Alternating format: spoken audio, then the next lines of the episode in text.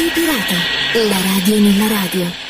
Questa volta vi parlo di una radio che ho ascoltato anche qualche volta da giovane, molti anni fa. Aveva un taglio particolare per essere un'emittente religiosa, devo essere sincero, tutt'altro che monotona e dal piglio molto fresco. Si chiama Radio Risposta, una radio che è nata verso la fine degli anni 70 come tante altre radio libere. La Chiesa Cristiana Evangelica di Modena, la cui sede era allora in via Peretti, decise di dar vita quindi ad una radio privata con l'obiettivo di far conoscere il messaggio di salvezza in Cristo e i valori della fede evangelica. Così il 20 dicembre 1977, in una soffitta al quinto piano di uno stabile di Modena, nasce Radio Risposta.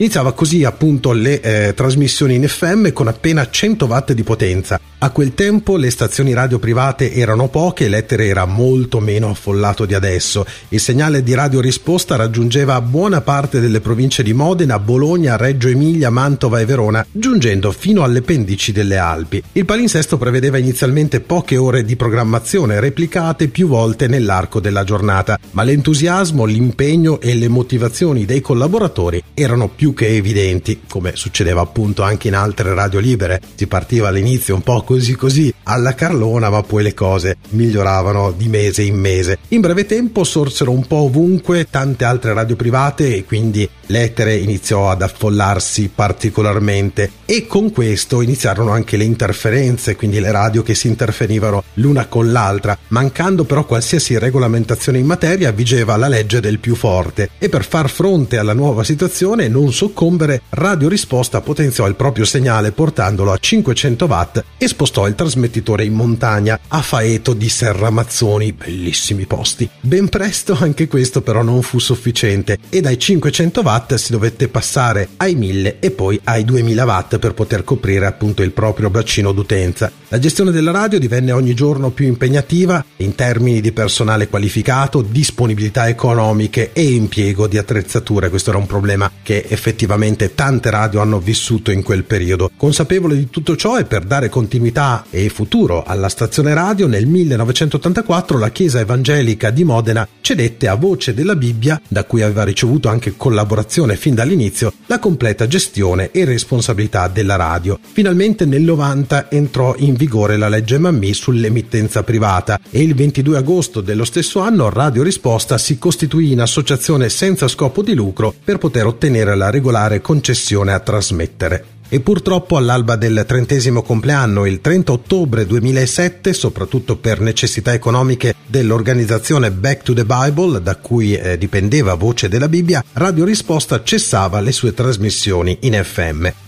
Nella storia di Radio Risposta rientra però a questo punto la Chiesa Cristiana Evangelica di Modena che in collaborazione con il CEM, il Centro Evangelico Modenese, si impegna a provare a scrivere il terzo capitolo. In questi anni infatti la tecnologia ha fatto chiaramente passi enormi e quello che era immaginabile solo fino a qualche anno prima fu possibile. Così il 31 dicembre 2007 dalle ceneri di Radio Risposta FM nasce Radio Risposta Web. Radio Risposta quindi è comunque ancora in onda anche se non più nell'etere ma nella rete. Ho trovato questa storia su radiorisposta.org e dallo stesso indirizzo potete ascoltare ciò che propongono. Radio Pirata, la radio nella radio.